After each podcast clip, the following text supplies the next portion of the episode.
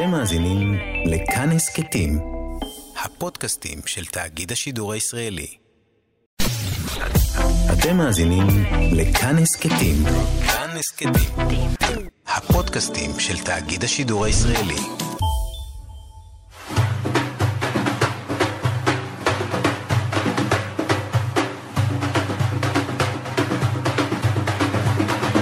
שלום לכם מאזינות ומאזיני כאן תרבות וחג פסח שמח. היום תוכנית מיוחדת תחת הכותרת קיבוץ גלויות, ואני מקדישה את השעה שלי לאיראן. לא נולדתי בה, היא אינה המולדת שלי, אבל את שנות ילדותי המוקדמות בשנות ה-70 עשיתי שם.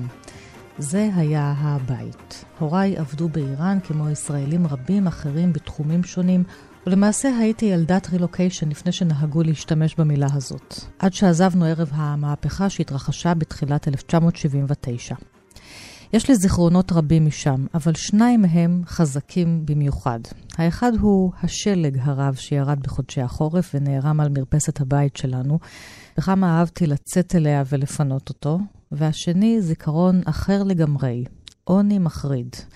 אנשים ונשים עניים אותם ראיתי ברחובות, פעמים רבות רק דרך שמשת המכונית שבה נסעתי, ולימים כשבגרתי, הבנתי את הפער הנוראי בין חייהם של אנשים זרים שחיו במדינה הזאת, כמונו, לבין אזרחיה. וגם את השורשים של המהפכה שראשיתה במוטיבציה חברתית, ואחריתה ברפובליקה האסלאמית שעד היום שוללת אה, חירויות רבות של האזרחים והאזרחיות שלה. 44 שנים חלפו מאז המהפכה, ומאז אני משקיפה על איראן רק מרחוק, דרך כלי התקשורת. מפנטזת לפעמים על איזה טיול שורשים, ויודעת שזה בלתי אפשרי כרגע. אז היום לשעה קלה הזמנתי ארבע נשים לעשות איתי את הטיול הזה. לספר על הספרות והשירה הנכתבות שם, לשמוע על אומנים שפועלים במחאות השונות, מה קורה שם מאז המחאה האחרונה שפרצה בעקבות הכאתה למוות של מסה אמיני, שלא עטתה את כיסוי הראש כראוי. לדבר קצת על הקולנוע האיראני שנעשה לנגד עיניים מערביות ולהאזין למוזיקה שלהם, לפס הקול של האיראנים והאיראניות, להתקרב מעט לתרבות, בשעה שנשים וגברים שמים את נפשם בכפם כדי שתהיה תרבות, שאינה מכוסה בחיג'אב. כאן באולפן אני ענת שרון בלייס, ובואו נתחיל.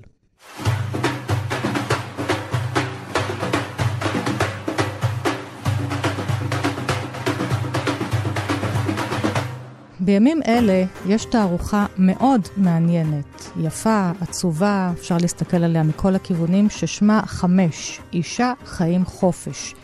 שמוקדשת לסיפור מחאת החיג'אב באיראן, ועצרה אותה אורלי כהן. שלום אורלי, חג שמח. שלום וברכה, חג שמח, תודה רבה לך. נולדת באיראן, מתי הגעת לארץ המשפחה? הגענו לארץ אה, אחרי שהתחילה המהפכה בשנת 79.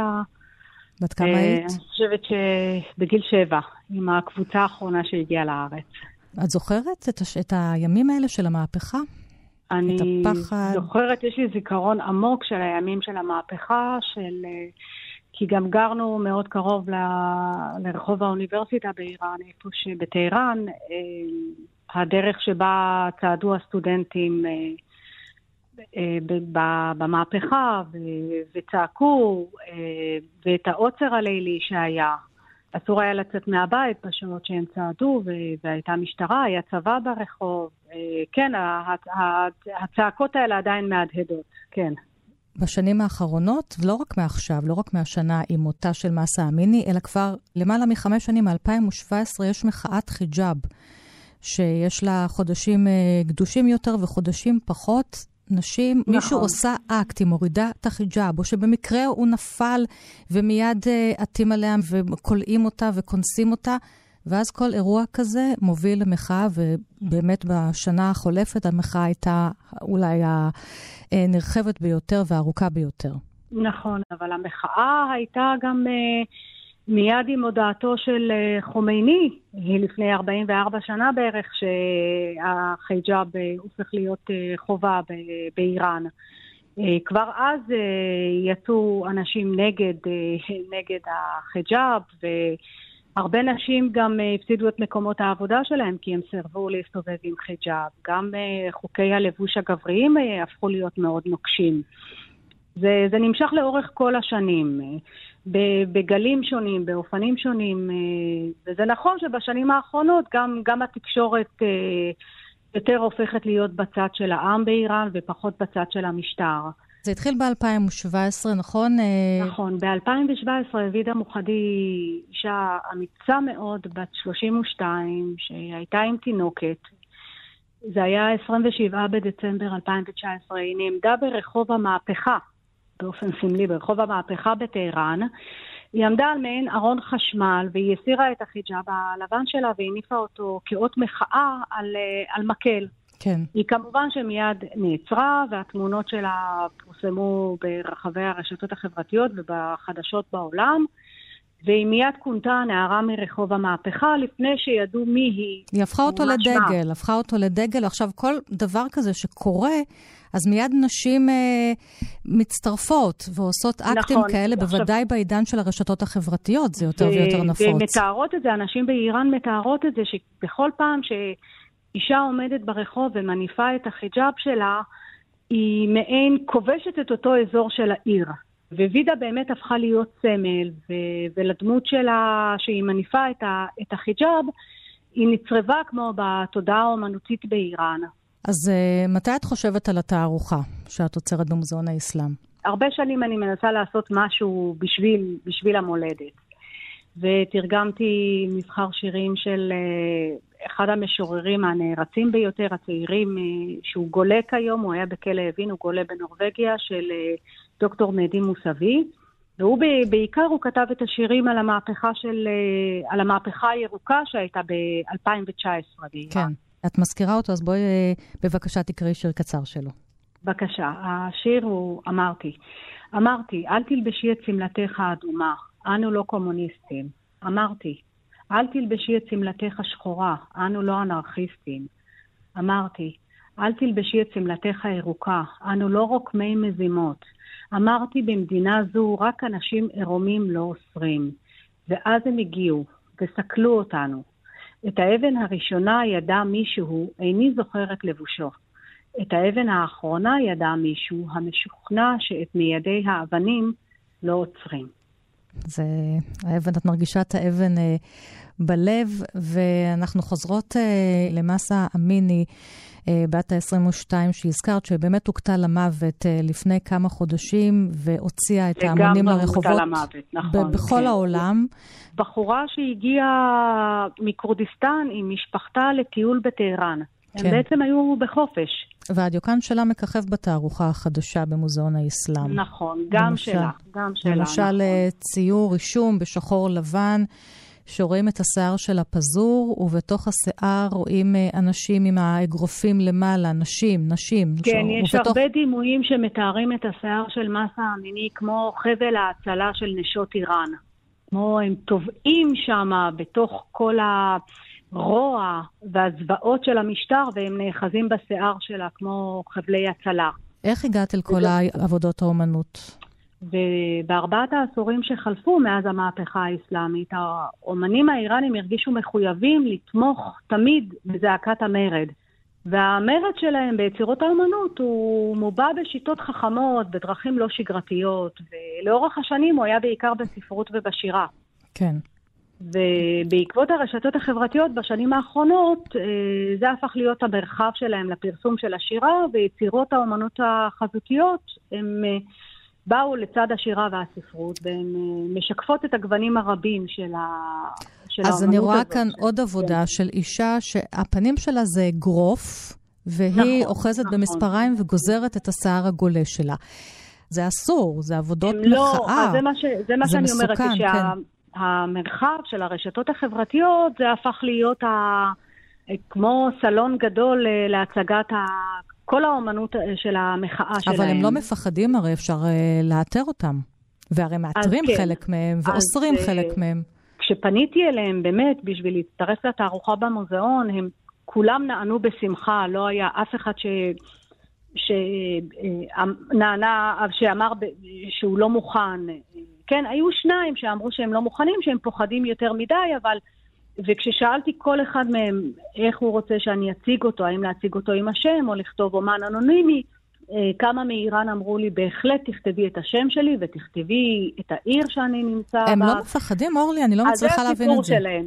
אז זה הסיפור, ואז שאלתי, זה בסדר? כי, כי אני פחדתי, אני פחדתי שאני אגרום להם אולי איזשהו נזק, את יודעת. וכמה מהם אמרו לי, מבחינתי, אני כבר עברתי את הגבול, אני מאסתי במשטר. אני רוצה לחצות את הנהר.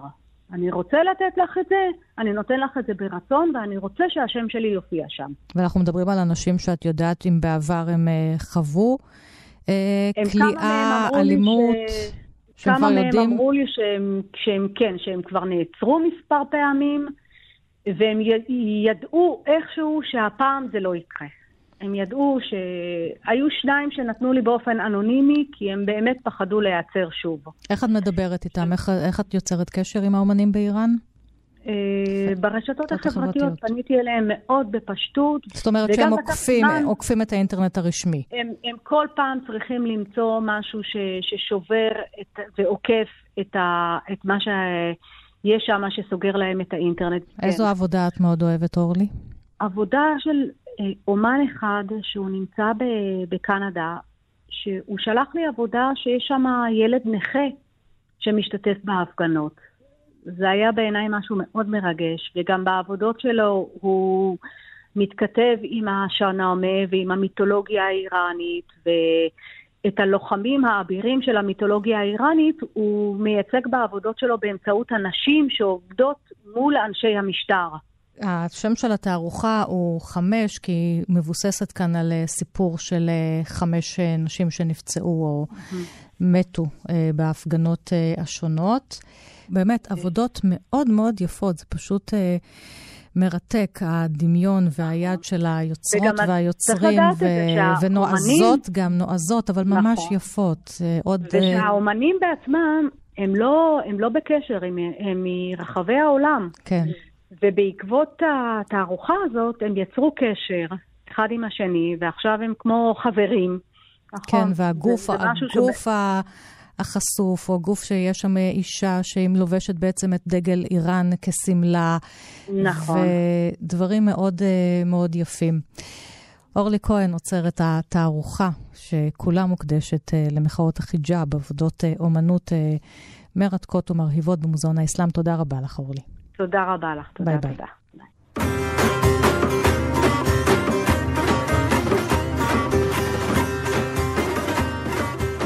בימים אלה רואה אור הרומן סלאם מאמה, מאת הסופרת הפרסייה גולנז השמזאדה בונדה, שנולדה בשנת 1983 באיראן ונמלטה עם משפחתה לשוודיה, שם היא חיה עד היום.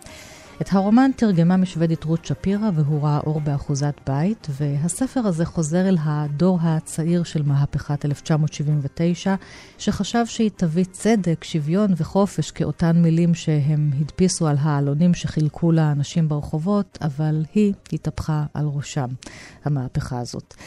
גיבורת הרומן, אם לתינוקת ובעלה, מחליטים להימלט מהמדינה לשוודיה, ולימים, כאשר היא שוכבת על ערש דווי, היא מספרת לביתה שבגרה על אותם ימים רחוקים ועל המשפחות שנטשו מאחור, ועל אחותה הקטנה שנעלמה באחת ההפגנות. אני לא יודעת למה הרשיתי לה להצטרף. אני עדיין לא יכולה להבין למה. היא כל כך רצתה. היא כל כך הוקסמה מהמילים שלנו, ממה שהיא ראתה שקורה בינינו, מהחברים שבאו והלכו מהלחשושים ומקולות הצחוק הרמים. המאבק הזה הוא שלי בדיוק כמו שהוא שלך, היא אמרה לי. ומסעוד צחק. לא יכולנו להתנגד לה. נורה הקטנה המתוקה, לוחמת בת 14. בחוץ, ברחוב, חילקנו בינינו את העלונים שזה עתה הודפסו. הפצנו את המסר שלנו, עודדנו והצסנו את ההמונים. בכל העלונים נכתבו בערך אותם הדברים: התנגדות, מאבק, צדק, שוויון, חופש. מול האוניברסיטה נאספו אלף או אולי כמה אלפי אנשים. השתלבנו בקהל ונסחפנו עמו. אחזנו ידיים וצעקנו סיסמאות, ואני הגנבתי מדי פעם מבט לעבר נורה. תהיתי אם היא תצליח לעמוד בכך, אם תבקש לחזור הביתה. היא לא ביקשה. היא צעקה כאילו מדובר במאבק שלה, כאילו זהו מאבקה האישי. בת 14. ואז שמענו קול נפץ, ממש לפנינו, ולרגע אחד הכל קפא על מקומו. רגע קצר, ובו הבנו כולנו שאנשי משמרות המהפכה נכנסו לתוך ההמון עם כלי הנשק שלהם. הם היו בכל מקום. שלום, חג שמח, דוקטור ליאורה הנדלמן בעבור, ראשת מרכז אליאנס ללימודים איראנים באוניברסיטת תל אביב. שלום לך. שלום רב. אז את התחלת ללמוד אה, בתואר הראשון היסטוריה של המזרח תיכון ואפריקה, ומתישהו נדלקת על איראן, והפכת למומחית לאיראן. אה, כן, בהחלט. זה נראה כבר אה, יותר ממחצית החיים שלי עיסוקים באיראן, ואני חייבת לציין שלרגע לא התחרטתי על הבחירה הזאת, למרות שבאותה עת איראן עניינה הרבה פחות את השיח הציבורי מאשר בימינו. אז זה דבר חשוב, כי אנחנו הולכות לדבר כאן בעיקר על התרבות באיראן ובעיקר על קולנוע. ב-1979, עד אז הנשים האיראניות נהנו יחסית אה, מזכויות, אה, כמה שאפשר בחברה פטריארכלית. אפילו היו 30 שופטות, שזה המון. ומהרגע שההפיכה הזאת, המהפכה הזאת הופכת להיות בעצם אסלאמית, כי זה לא היה המקור שלה, הן נעלמות מהמרחב הציבורי, גם מכסים אותן באותו חיג'אב, באותו צ'דור, יותר ויותר. אה, חייבים לציין שגם ב-1979, שהיוותה איזושהי נקודת שבר, אולי מחלק מהתהליכים של מודרניזציה והתמערבות אה, שהחלו קודם לכן, אה, הייתה עצירה או שינוי דרמטי, כאשר כל החברה, לא רק נשים, אלא בכללותה, בכללותם של האזרחים באיראן, עברו תהליך של איסלאמיזציה. זה לא היה שורש האיסלאמיזציה של המהפכה, אז הם לקחו חלק. בשל אה, נושאים חברתיים ועוני גדול שהיה שם, ואז הכל התהפך עליהן. אה, בהחלט, אה, חייבים אה, לזכור שמהפכה בסדר גודל כזה לא קרתה סתם. כן. הרבה מאוד פעמים נוטים לציין שתחת השלטון של השאה החיים היו דבש ותותים וקצפת. ממש לא. ואחד הדברים שאולי נוטים לשכוח זה שהיו פערים חברתיים שהלכו וגדלו בין מעמד שנהנה מכל זכויות היתר ומההכנסות הגדולות שהיו למדינה מהנפט, בעוד שחלקים נרחבים של האוכלוסייה, שהייתה עדיין ברובה אה, חקלאית או שבטית או כפרית, אה, לא זכו ליהנות אה, מאותם אה, מנעמים. ו, אה, ועוגמת הנפש והתסכול והניכור התרבותי הלכו וגברו והביאו רבים, במיוחד באזורים עירוניים דווקא, אה, להתחיל במהפכה ובסופו של דבר אה, להחליף את השאה שנתפס דיקטטור. אה, כמובן שהם לא פיללו למה שיבוא לאחר מכן בדמותה של רפובליקה אסלאמית שנשלטת על ידי חכם הלכה, אה, אבל אה, זה היה תהליך שהחל אה, ממש עם נפילת השלטון, ולקח כמה שנים עד שעל נשים באיראן נכפתה הרעלה באופן גורף, כן. ומדובר כאן לא, אנשים, לא רק על נשים מוסלמיות, אלא אה, על אנשים כולם, גם נשים יהודיות, כן. נוצריות, כן. וכל אישה שמבקרת באיראן למעשה, כל תיירת או כל אה, אה, אפילו נציגת ציבור ממדינות אחרות. עכשיו, מחאת החיג'אב שפרצה לפני כמה חודשים לא מנותקת מהמחאות האחרות שהתרחשו שם בשנים האחרונות. וחלק מהדברים האלה אנחנו רואים בקולנוע האיראני שמאוד מצליח בעולם. את ציינת סרט ששמו בלדה לפרה לבנה, אישה שמגלה שהמשטר הוציא בשוגג את הבעל שלה להורג, וסרט שמוקרן ממש בימים אלה הוא עכביש קדוש של יוצר איראני שחי בשוודיה, מחוץ לאיראן, עלי עבאסי. ועוסק ברוצח סדרתי, בסיפור אמיתי, רוצח סדרתי, שבתחילת שנות האלפיים רוצה לנקות את הרחובות מנשים שעובדות בזנות, הוא אדוק, הוא מאוד מאוד מאמין, אה, והמשטרה לא ממש מנסה לתפוס אותו, כי הוא מנקה את הרחובות מנשים מופקרות עד שמגיעה לאזור עיתונאית חוקרת. והיא זאת שמצליחה לתפוס אותו ולהכריח את המשטרה לקחת אותו, להעמיד אותו לדין, ועדיין את רואה שם מאחורי הקלעים איך הם מנסים להבריח אותו ואולי להקל עליו. אה, והסרט אה, מסתיים בזה שכן, בסוף מוציאים אותו להורג, אבל הבן שלו מודיע שהוא ילך אה, בעקבותיו. איך עושים סרטים כל כך ביקורתיים באיראן? קודם כל, כמו שציינת, טליה הוא כרגע לא יושב בתוך איראן, אלא יוצר קולנוע מחוצה לה, וזה בחלקו סיפורם של אה, יוצרים וקולנוענים אה, איראנים שמנסים לדלג בין, בין מולדתם לבין חופש היצירה. מה שמעניין בהקשר הזה, שהתעשייה, תעשיית הקולנוע האיראנית היא, היא דינמית. מהבחינה הזאת שיוצרים קולנוענים לא תמיד יודעים מהם הקווים האדומים. אז ישנן תקופות שמתאפיינות ביתר מתינות אה, כלפי אה, היוצרים, ואז מתאפשר להם לפעול וליצור אה, באיראן. גם אם הסרטים שלהם מאוד ביקורתיים, בסופו של דבר לא מאפשרים להם להיות מוקרנים באיראן עצמה, אבל אין בעיה אה, שהיוצרים הללו אה, יקיימו קשרים עם אה, כל מיני אה, חברות ומשרדים אה, בתעשיית הקולנוע מחוץ לאיראן ויפיצו אותם שם. ויזכו אה, לפרסים חשובים, ש... בפסטיבלים הכי חשובים וגם באוסקר, אבל באיראן, זה... באיראן אסור לראות אותם. זה משרת כאן כל מיני אינטרסים. זה משרת את המשטר שלכאורה על פניו כן מאפשר יצירה, גם אם היא לא מוקרנת באיראן עצמה. אבל אפשר להפיץ אותה החוצה. אה, זה מראה שאין כאן אה, אה, כפייה טוטאלית מצידו של המשטר, כי הוא מאפשר משהו. אז יש כאן כל מיני אינטרסים שכל זמן שזה לא נעשה על אדמת איראן עצמה, או שזה לא מופץ לקהילה עצמה, זה בסדר, וזה למעשה מופנה לקהלים זרים. אז הסרט פרה, בלדה לפרה לבנה. הוא כן עושה ביקורת, והוא לא רק עושה ביקורת על ההוצאה בשוגג להורג, הוא גם עושה ביקורת על המיניות. יש שם סצנה מאוד מעניינת.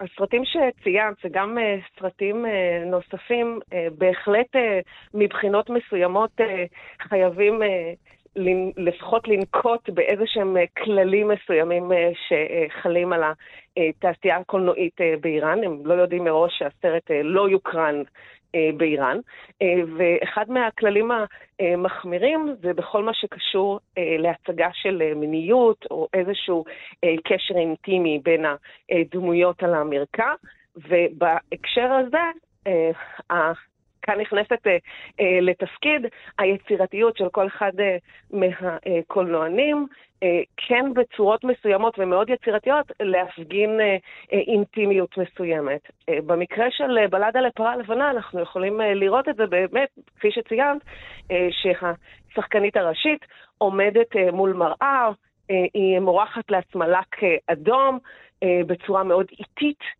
ולאחר מכן אה, נכנסת לתוך חדר שאנחנו יודעים שנמצא שם אה, אה, גבר מסוים. הדלת נסגרת, יש לנו קלוז-אפ על הדלת, אנחנו בתור קהל יכולים להעריך מה הולך להתקיים שם. אה, ואחד הדברים שמבקרי קולנוע טוענים לגבי אה, הקולנוע האיראני, ששחקניות איראניות למדו למעשה לעשות סקס עם העיניים באמצעות מבע וקלוז-אפ, לשדר את המיניות שלהם בלי למעשה שהיא תתקיים על המסך. ואני רוצה לומר עוד משהו על עכביש קדוש. אגב, מה שאת אומרת עם הסקס עם העיניים, כי רק את זה רואים כשאת כולך מכוסה, זה גם שם העיתונאית, אה, הגיבורה הראשית, שבסוף תופסת את הרוצח, וממש ככה מכריחה את כל המשטר שם להעמיד אותו לדין ולהוציא אותו להורג. אה, את רואה אותה בסצנות שהיא לבד אה, בבית המלון. ושם היא, את יודעת, עם הגופייה והמכנסיים הקצרים, ויש שוטים על הגוף שלה שהוא ככה בלי החיג'אב, כי את רואה כשהיא מסתובבת בחוץ, איך כל הזמן היא שמה אותו ומסתבכת איתו, כי הרי היא רוצה לתפוס את הרוצח. זאת אומרת, היא רוצה את הידיים שלה חופשיות, אבל כל הזמן היא מתעסקת עם הצ'דור הזה ולכסות את עצמה. וכמה את הרגע יש לה הפוגה לעצמה כשהיא לא במרחב הציבורי. וגם זה לחד אותי בסרט הזה. זה בהחלט, וכאן אנחנו חייבים אה, אה, גם לזכור שכשאנחנו רואים את המגבלות במרחב הציבורי, הן לא חלות רק על נשים. זה מאוד בולט בצורה מובהקת בגלל החיג'אב, אבל האוכלוסייה כולה מוגבלת, וכאן אה, הצורך להיות דרוכים כל הזמן במרחב הציבורי ולעטות איזשהו סוג של מחסה כדי לשרוד במרחב הציבורי הזה, שזה לא רק מאפיין נשים באיראן, אלא את החברה כולה. מה את חושבת קורה, יקרה שם בזמן הקרוב? זאת, קודם כל זאת, זאת שאלה אה, מצוינת, אה, למרות שאני לא אה, חוזה את, ה, את העתיד, אה, אבל אה, לפי מה שאנחנו רואים, אז אה, אנחנו כנראה צפויים לנו עוד גלי אה, מחאה, אה, משום שהרבות מהסוגיות אה, החברתיות אה, שהיו על הפרק בשנים האחרונות, עדיין אה, לא נמצא להם אה, פתרון. דוקטור ליאורה הנדלמן בעבור, תודה רבה לך וחג שמח. חג שמח. ביי ביי.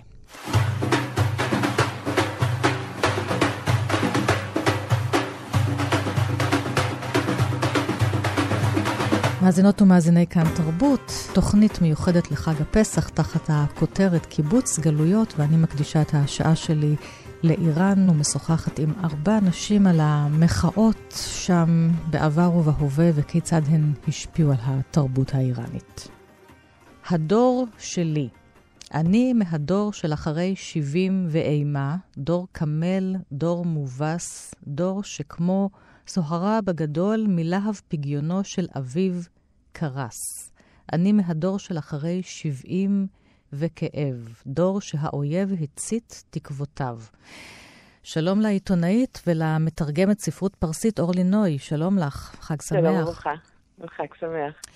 קראתי קצת מהשיר "הדור שלי" של יתמה גולרועי. השיר הזה נמצא בין היתר בקובץ השירים "ימים משונים הם אלה יפתי", שאת uh, תרגמת לפני מספר שנים וראה אור בהוצאת כתב, ויש בו מבחר גדול של משוררים, בעיקר מהמאה ה-20, שירה מודרנית. ומה הם מספרים לנו על איראן? במקבץ הזה יש uh, שירים של משוררים גם מלפני המהפכה uh, וגם uh, מאחריה. הנטייה הטבעית שלי הייתה לבחור גם את המשוררים הבולטים יותר וגם כאלה שעוסקים בנושאים של מחאה, של התרסה, של... רפלקציה אולי על, המצב האיראני, וביחד דווקא השילוב הזה של קולות מלפני המהפכה ואחרי המהפכה, אני חושבת שיוצרים איזה פסיפס ש, שמראה תמונה מלאה יותר אה, של ההיסטוריה המודרנית של איראן. עכשיו, חלקם חיים באיראן, חלקם גלו וברחו מאיראן והמשיכו לכתוב בפרסית במדינות שבהן הם מצאו, במרכאות אני אומרת, מולדת חדשה או בית חדש. אה, נכון, נכון. אה, כמעט כל המשוררים שעדיין חיים באיראן, מאלה שתרגמתי, בילו תקופות וחלקם גם ממושכות בכלא. ירמגורי עצמו אה, ממש בזמן שתרגמתי כמה מהשירים שלו, אה, נכנס ויצא מהכלא כמה פעמים. שאנחנו מדברים על לפני כמה שנים. כן, כן, כן, כן, זה הכל מה... מהשנים האחרונות. כן, כן. כן, אלה אנשים ש... שהעץ אה, היא, היא החרב שלהם, הוא החרב שלהם. למה הוא נכנס ויצא מהכלא? גם שיר כזה, כמו שאת תחילתו קראת עכשיו, מבחינת המשטר יש בו התרסה. כלומר, ברגע שאיראני עושה חשבון נפש, או מסתכל, במקרה הזה, על הדור שלו, וזה שיר כואב מאוד, אשר באמת דור קמל, דור מובס. אה, מבחינת השלטונות, אה, זה, זה, זה פקפוק כן. בסדר הקיים, ואת זה השלטון הזה לא אוהב. דור שעט שכב בעריסתו, טילי נ"מ זמרו באוזניו. דור שקנה ומכר קופונים. דור שידע את טעם הבהלה. דור שצעד וצעד בכיכר ושתה עד הסוף את כוס התרעלה. דור שלא הספיק להתאהב, שליבו נקרע שוב ושוב לגזרים, דור שעונת נעוריו הקצרה שופדה בלהט על וו קצבים. דור שלמן היום הראשון שיסף לעצמו בנחישות את הגרון, מתוך כובע הקסמים שהחזיק, במקום יונה העלה רק יגון. אני מהדור של אחרי שבעים ופצע, שעולמו נצבע באפור מיושן, דור שקפא בקרן רחוב, שעבד בתוך אופיום ועשן. אני מהדור של אחרי שבעים ומוות, שטעם את טעם השוט על הגב, דור שכילה את ימיו בתורים, שהרהיב לעשות חול מזהב. כן, כאן אה, יש אה, בשיר הזה התייחסויות לכמה מהטראומות הגדולות אה, של האיראנים מהדור שלו, ילידי שנות ה-70. שאולי הטראומה הגדולה ביותר, שמלבד אה, המהפכה עצמה, זה מלחמת איראן-עיראק כמובן. בשנות ה-80. כן, בתחילת שנות ה-80, ולכן זה, זה הדור ששכב בהריסתו, כשהוא שכב בהריסה, טילי נ"מ זמרו באזניו. אה, ויש כאן גם התייחסות אה, לאולי החולי החברתי, המבעית והממית ביותר באיראן עשרות שנים, שזה הסמים. אני לא חושבת שקראתי יצירה איראנית אה, מ-20 השנים האחרונות שאין בה התייחסות כלשהי לנגע החברתי הכל כך פושע הזה. אה, באמת, הוא מצייר תמונה מאוד מאוד קודרת וגם חסרת תקווה, כלומר, אה, זה, זה ממשיך ככה, הוא ממשיך כן. לבעור לי איתו גם אחרי עשרה דורות. את בקשר עם משוררים? את מדברת איתם, אורלי, בימים האלה גם כן? שניים מהמשוררים שהייתי איתם בקשר עוד כשהיו באיראן אה, ברחו, נמלטו ממנה. אה, שניהם אחרי שריצו תקופות מאסר, ואחד ברח ממש כשצו מאסר נוסף אה, תלוי מעל ראשו, והוא ידע שהפעם זה לא ייגמר כל כך טוב, והוא הצליח להימלט. איתם אני עוד בקשר. עם אני נמצאת עם הרבה חברים ועיתונאים אחרים שנמצאים כרגע באיראן, אבל כרגע עם משוררים שנמצאים בתוך איראן, אני לא בקשר, לא. עם, ב... אה, דול, אה, עם דולת עבדי, שהוא גדול הסופרים האיראנים החיים היום, אה, שאת ספרו שקיעת הקולונל תרגמתי, אני נמצאת באיזה קשר עקיף דרך הבן שלו שנמצא בגרמניה, אבל uh, זה יכול לסכן אותם הרבה יותר מדי, ואני כן. נמנעת מקשרים כאלה. אז הזכרת את הספר שקיעת הקולונל, שראה אור בעם עובד, של מחמוד דולת עבדי. ואת uh, תרגמת אותו גם כן לפני uh, מספר שנים, והוא עוסק mm-hmm. גם בימים האלה של מלחמת uh, איראן-עיראק וגם ביחסים של אב ובן, שני דורות. נכון, יותר מכל דבר אחר, הספר הזה הוא חשבון נפש של אחרי המהפכה. Uh, כלומר, הסיפור הוא סיפורו של uh, מי שהיה קולונל בצבא השאה. Uh, סירב לפקודה שנראתה לו בלתי חוקית בעליל להתערב ב... כשהשאה שלח כוחות להת... להתערב לטובת, אה, כן. אה, אה, דיכוי, שהוא... דיכוי עממי לטובת המשטר שלו, שנתמך על ידי הבריטים והאמריקאים, על ידי המערב. כן, זאת אומרת, ושלא היה לו למרד הזה שום קשר לאיראן, ו... והוא סירב ללכת ולדכא את המרד הזה. וחמשת ילדיו, מתוך עמדה פטריוטית, לקחו חלק בזרמים השונים שהרכיבו את המהפכה האיראנית ב-79, וחמשתם אה, נמחקו, אה, נטרפו על ידי המהפכה הזו בדרך כזו או אחרת. ויושב האבא הזה שחינך את ילדיו לפטריוטיות איראנית עמוקה, וחושב מה, מה, איפה טעינו? כלומר, אנחנו הרי כל כך אה, התגייסנו למען המולדת, רצינו ל, ל, ל, לשפר את פניה, ו, ו, ומה קרה שהמהפכה הזו פנתה וטרפה אותנו ככה? למרות שמלכתחילה היו לה סממנים דתיים מאוד חזקים. אבל על זה צריך לומר שני דברים. א', גם הפלגים הדתיים אה, שהובילו את המהפכה הזו, אה, דיב, לא דיברו בשם, הם דיברו, אה, ככל שהם דיברו בשם האסלאם זה היה בשם הצדק החברתי השיעי. כן. אה, אבל גם צריך לומר שנניח אה, מוג'הדין החלק, כן, האסלאמים המרקסיסטים, אה, גם הם היו אסלאמים וגם הם השתתפו במהפכה, אבל הזרם המרכזי חיסל אותם אחרי המהפכה, את השותפים שלו מאתמול. כן. היום המפקדה שלהם נמצאת בעיראק, ומשם הם עושים את פעילות הגרילה שלהם, אבל אז זה לא, לא זה נכון ש, שהיו שם אה, אה, אלמנטים אסלאמיים מובהקים, אבל בוודאי שלא בשביל המצב הזה יצאו איראנים למהפכה.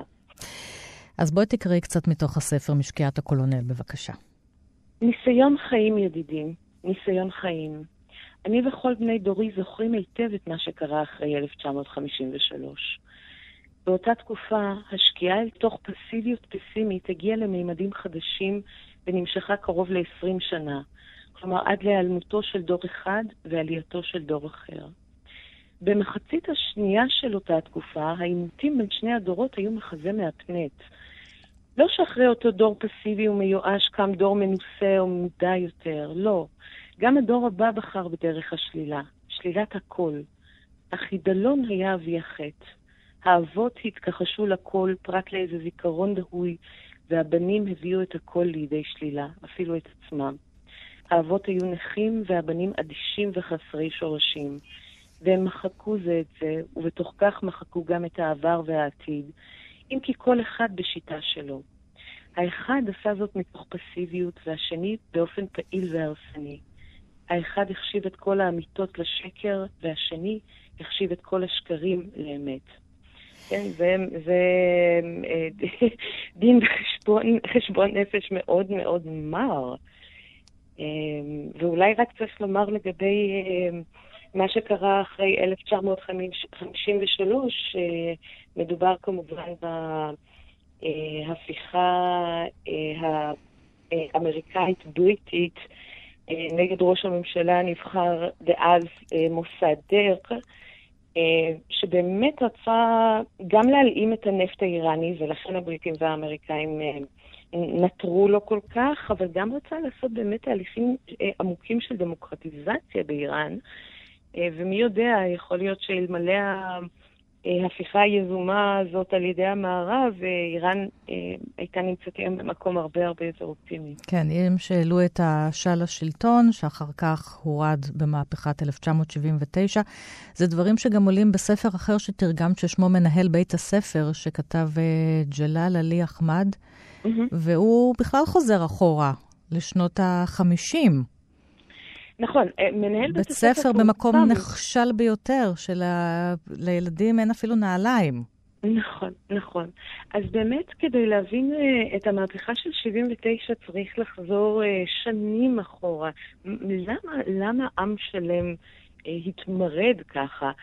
ואני חושבת שהספר הזה של ג'לול עולה אחמד, שנחשב לאחד האינטלקטואלים הבכירים ביותר, החדים ביותר אה, של שנות ה-50 וה-60 באיראן, אה, מסביר משהו מהרקע החברתי שעליו אה, צמחה המהפכה הזו, העוני כן. הדל, ההזנחה, השחיתות.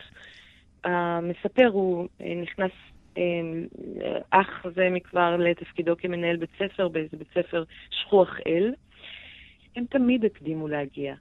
ברגע שהגיעו היו מתקבצים סביב התנור, מייבשים את נעלי הבת שלהם. חלקם נשארו גם לארוחת צהריים, ועד מהרה הבנתי ששאלת ההישארות בבית הספר בצהריים הייתה קשורה גם היא לסוגיית הנעליים. מי שהיו לו נעליים לא היה נשאר. Mm-hmm. כלל זה תקף גם לגבי המורים. מי שנשאר הרוויח מצחצוח נעליים אחד לפחות, כן? כן. כמה... גם עד כמה זה מרקסיסטי, עד כמה אה, ההוויה קובעת את התודעה, כן.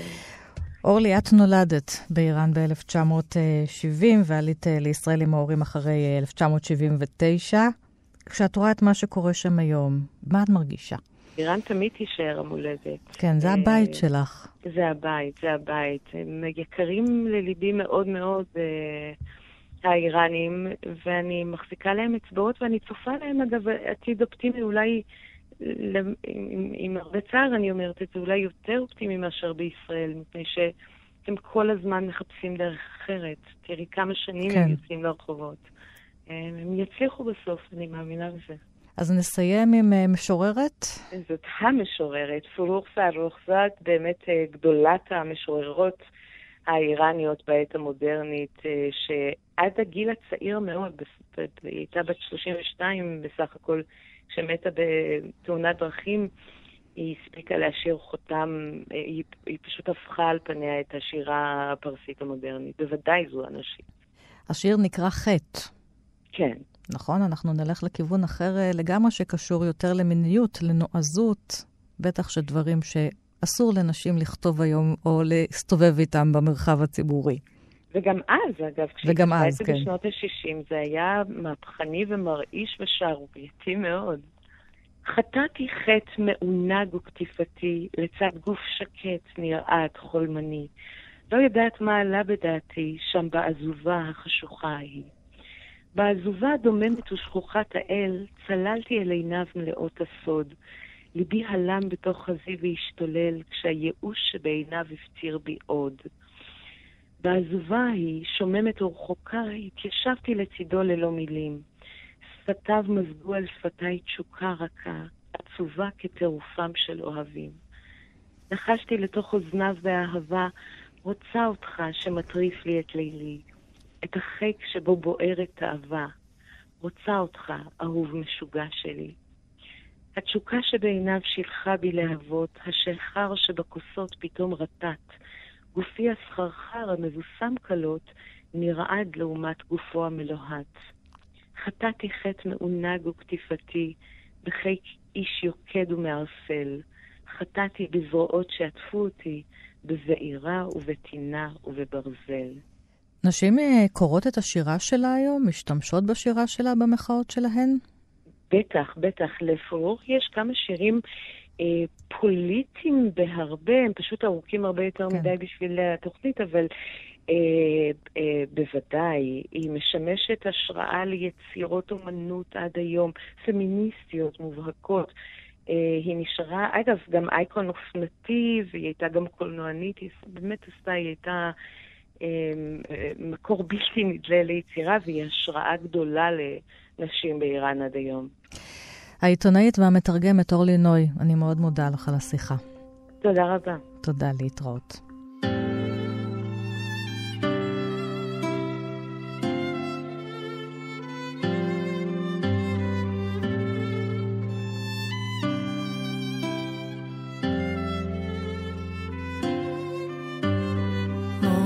سحر نال سر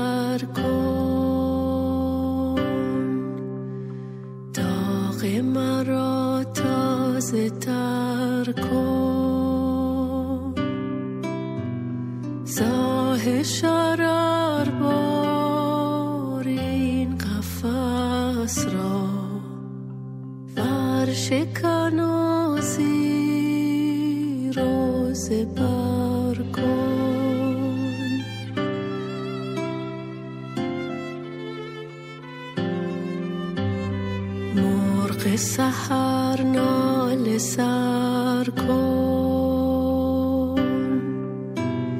داغ مرا تازه تر کن. ساه شرر بار این قفص را. فرش کنازی روز بر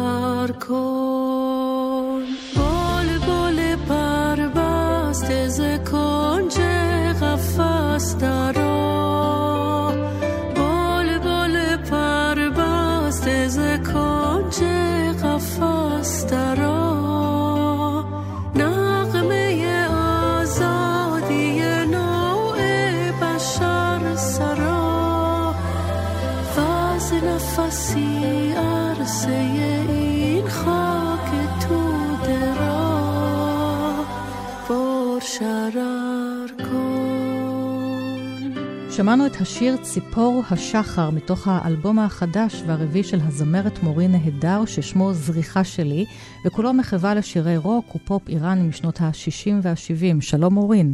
שלום, שלום. ואת uh, עלית לארץ בגיל שלוש, אבל את אומרת, אני זוכרת את עצמי, כבר בכזה גיל מוקדם, קודם, אפילו בגיל שנתיים, שומעת את המוזיקה הזאת ברדיו באיראן, ברדיו הממלכתי. נכון, אה, בעצם כל המחווה של האלבום זה לדברים ששמעתי ממש אה, בגירסא דיאנקותא. עיבודים חדשים כדי שאני אוכל בעצם להתחבר אליהם במקום פחות כואב, לשיר אותם בעצמי וגם לתת להם איזה שהם חיים חדשים. כי בעצם מאז המהפכה ב-79 הם אה, קפאו בזמן. כל התקופה הזו קפאה בזמן. ואת אומרת, כשאני מקשיבה להם, אני בוכה, כי זה מה שהמהפכה מחקה. כן, אומנם היא ממשיכה, תראי, מוזיקה הזאת שרדה מחוץ לגבולות איראן. יש מיליונים של אה, איראנים שעדיין אה, מחוברים למוזיקה הזאת, וחלק האומנים שעדיין חיים, אז הם מבצעים הופעות אה, פומביות מאוד גדולות.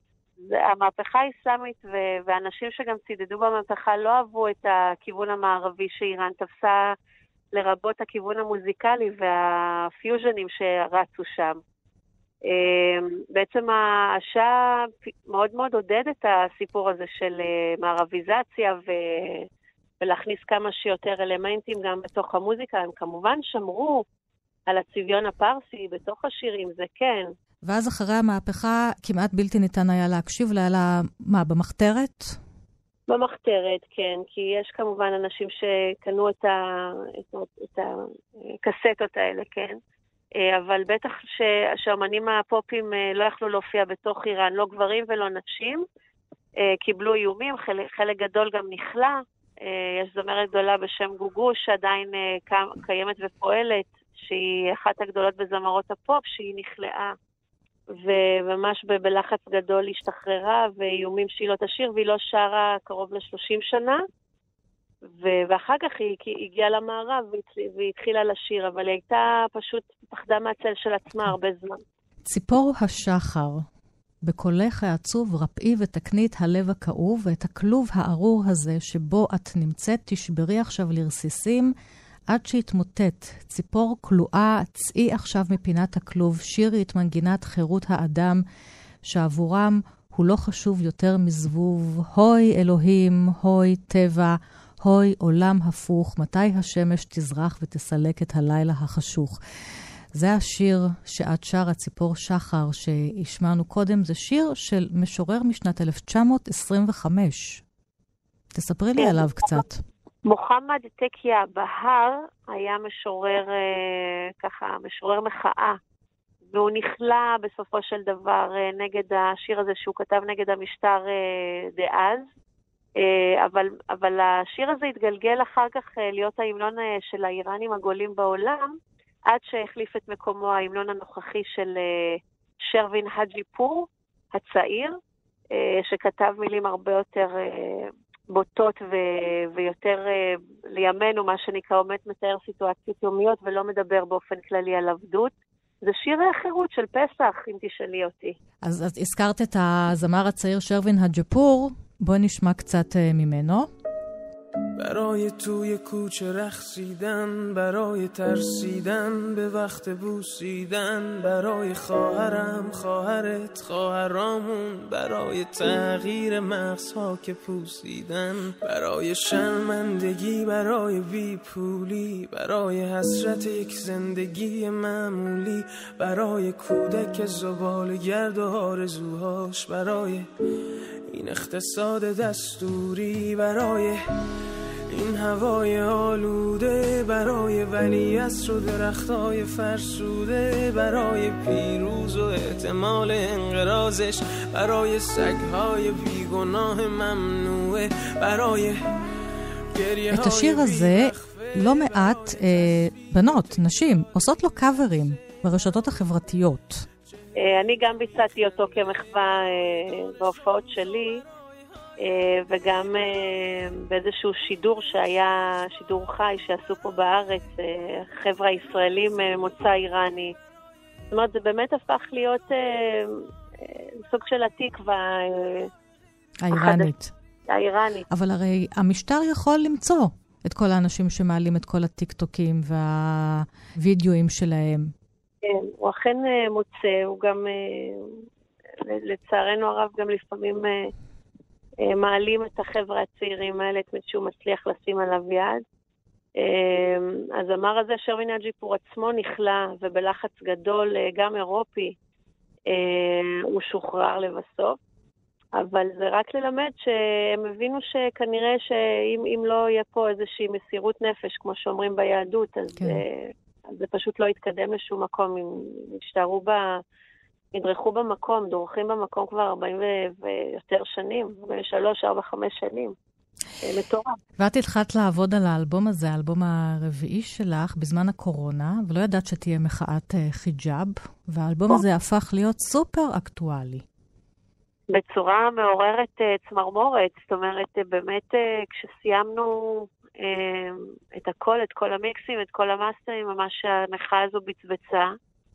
ו- ובלב שלי אמרתי, טוב, זה, זה עניין של כמה ימים ופשוט ישתיקו אותם כמו תמיד.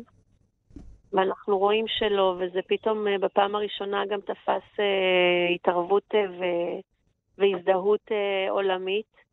קולד פליי אירחו את אה, גולד שיפטה, השחקנית האיראנית המדהימה, בקונצרט שלהם, והיא שרה את השיר הזה. זאת אומרת, יש, אה, יש בכלל, אה, אנחנו היום בעידן של עמים שמבינים ש... דיקטטורות ורודנים זה משהו ש, שצריך לעקור אותו גם אם הוא לא נמצא במדינה הספציפית שלך, אלא צריך שזה יהיה משהו כלל עולמי. וזה מה שהשיר, אגב, שלי, מורס ההר, מדבר עליו, שהאנושות עצמה צריכה להשתחרר מהסיפור הזה.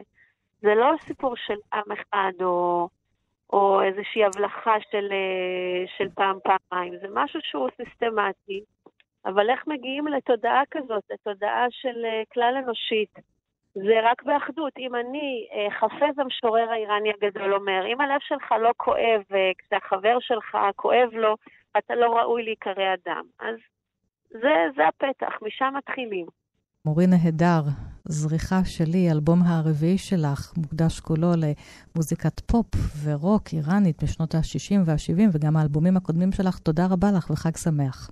תודה, חג שמח. מאזינות ומאזיני כאן תרבות, עד כאן השעה המיוחדת שלי שהוקדשה לתרבות האיראנית. תודה לאורחות שלי, אורלי כהן, שעצרה את התערוכה על מחאת החיג'אב במוזיאון האסלאם, דוקטור ליאורה הנדלמן בעבור, ראשת מרכז אליאנס ללימודים איראנים באוניברסיטת תל אביב, המתרגמת והעיתונאית אורלי נוי, והמוזיקאית מורי נהדר. אני ענת שרון בלייס, חג שמח לכם ולהתראות. I don't know if you've seen on the news, but young women and young people are fighting for their freedom, for the right to be themselves. And there's a song that they sing which is called Baraye by an artist called Shervin Hajipour, who is uh, in trouble with the authorities just for writing a song about people being free. So we're going to sing his song, and we're going to ask our friend Gol, who's an Iranian movie star, to please come and help us sing. Please welcome Gol Shifte Farahani. And... Uh, Hola, Buenos Aires.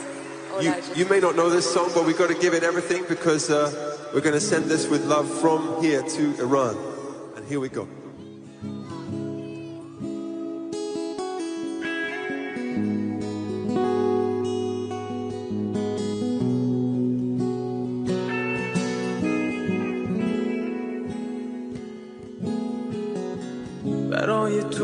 کوچه رخصیدن برای ترسیدن به وقت بوسیدن برای خواهرم خواهرت خواهرامون برای تغییر مغزها که پوسیدن برای شرمندگی برای بیپولی برای حسرتی که زندگی من برای کوله که سوال گردار سواش برای این اقتصاد دستوری برای این هوای آلوده برای بنی از رو درختای فرسوده برای پیروز و احتمال انقرازش برای سگهای بیگناه ممنوعه برای گریه های بیوقفه برای تصویر تکرار این لحظه برای چهره که میخنده برای دانش